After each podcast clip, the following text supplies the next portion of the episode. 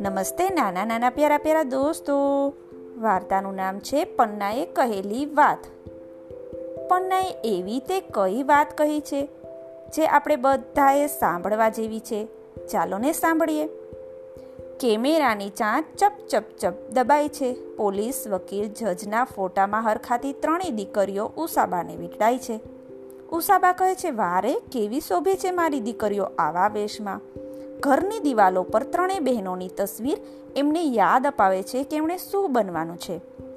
ત્રણેય દિલ દઈને ભણે છે, માને મદદ પણ કરે છે. હંમેશા કહે છે, મેને સપના સુહાના એક દેખા, મુજે બાન સકેના કોઈ રેખા. રોજ સાંજે બગીચામાં એકાદ કલાક રમવાનો સમય છોકરાઓ ગમે ત્યાંથી કાઢી લેતા. સાંજે રમવાથી તાજા થઈ જવાય, એવું એમના મા બાપ પણ સ્વીકારે. આમ રમવાનો નિયમ બરાબર સચવાય. કોઈ દિવસ વળી રમવાને બદલે બધા અંતકડી રમવા બેસી જતા. આજે તો છોકરાઓ એકટા થયા કે તરત પન્નાએ જાહેર કરી દીધું. એની પાસે એક નવી નકોર અને માન્યામાં ન આવે ને એવી વાત છે. જેને સાંભળવી હોય ને તે ઝટપટ બેસી જાય. પન્ના બાકડે બેઠી. ભારે આતુરતાથી સૌ પન્ના સામે જોવા લાગ્યા. શેની વાત કહેવાની હશે પન્નાએ? જવાબ કોઈ પાસે નહોતો. પન્નાએ ખોખારો ખાઈ અને વાત માંડી. આજે અમારી પરીક્ષાનો છેલ્લો દિવસ હતો. તે અમારે છેલ્લો જ દિવસ હતો, સંજયથી તો બોલ્યા વિના ન રહેવાયું. એ એ એ, વચ્ચે બોલ નહીં. બે, ત્રણ જણે સંજયને ચૂપ કરી દીધો.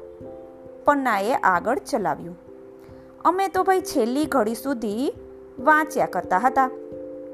સમાજ વિદ્યાની પરીક્ષા એટલે વાંચવાનું તો બહુ. બેલ પડ્યો એટલે સમતાબેન પેપર લઈને આવી ગયા. આવીને શાંતિથી બધું ટેબલ પર ગોઠવ્યું. હવે તો સૌની ઇંતજારી ખૂબ જ વધી ગઈ. શું બન્યું હશે એની કલ્પના કરવી મુશ્કેલ હતી. પરીક્ષા હતી એટલે થઈ થઈને નવું તે શું થયું હોય કોઈ કે ચોરી કરવાની કશી નવી રીત શોધી કાઢી હશે અથવા તો કોઈ ચોરી કરતો વિદ્યાર્થી પકડાઈ ગયો હશે. છોકરી પણ હોઈ શકે સી ખબર? પછી? પછી શું થયું? ઝટ ઝટ કે ને માયા ઉતાવળથી કહેવા લાગી. અરે સાંભળો તો ખરા.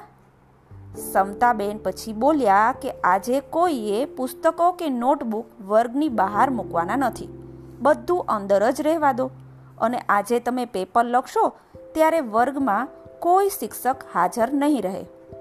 ઓ માં, તો તો કેટલી બધી ચોરી થાય. આવું તે કંઈ કરાય? જીભ કાઢીને રીના બોલી, અમને પણ એમ જ થયું.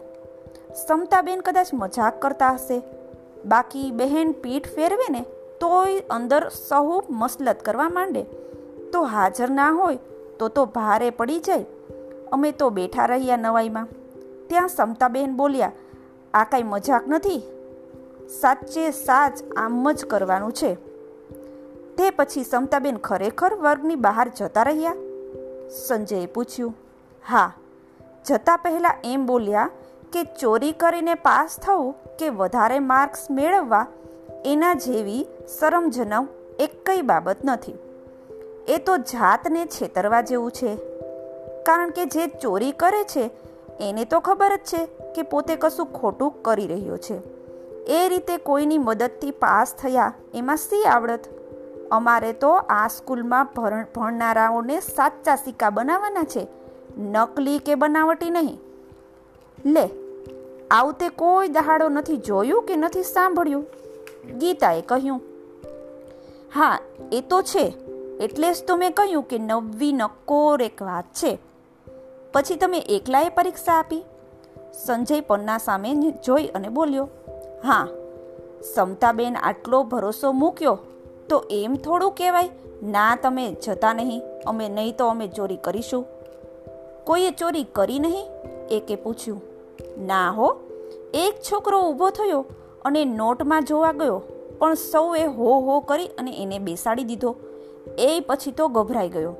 એ એકલો સામે આટલા બધા પછી ચોરી કરવાની હિંમત ક્યાંથી લાવે? પન્નાએ વાત પૂરી કરી. સૌ એકદમ સ્તબ્ધ થઈને જોઈ રહ્યા. પેપર લખી રહ્યા એટલે સમતાબેન વર્ગમાં આવ્યા. પછી કહે, જો ચોરી કરી, તો તમારી જાતને જ પૂછી જોજો અને જવાબ મેળવજો. ખરો સુપરવાઇઝર તો દરેકની અંદર બેઠો જ છે. એણે જ તમને રોકવાના છે ચોરી કરતા. બરાબર ને? આપણે ચોરી કરીએ ત્યારે આપણને તો ખબર જ હોય છે કે જે માર્ક્સ મળ્યા છે તે ઉછીના મળ્યા છે. મૂનનો વિચાર કરતાં કરતાં બોલ્યો, એટલે જ તો સમતાબહેને કહ્યું કે ચોરી કરીને પાસ થવામાં શી બહાદુરી?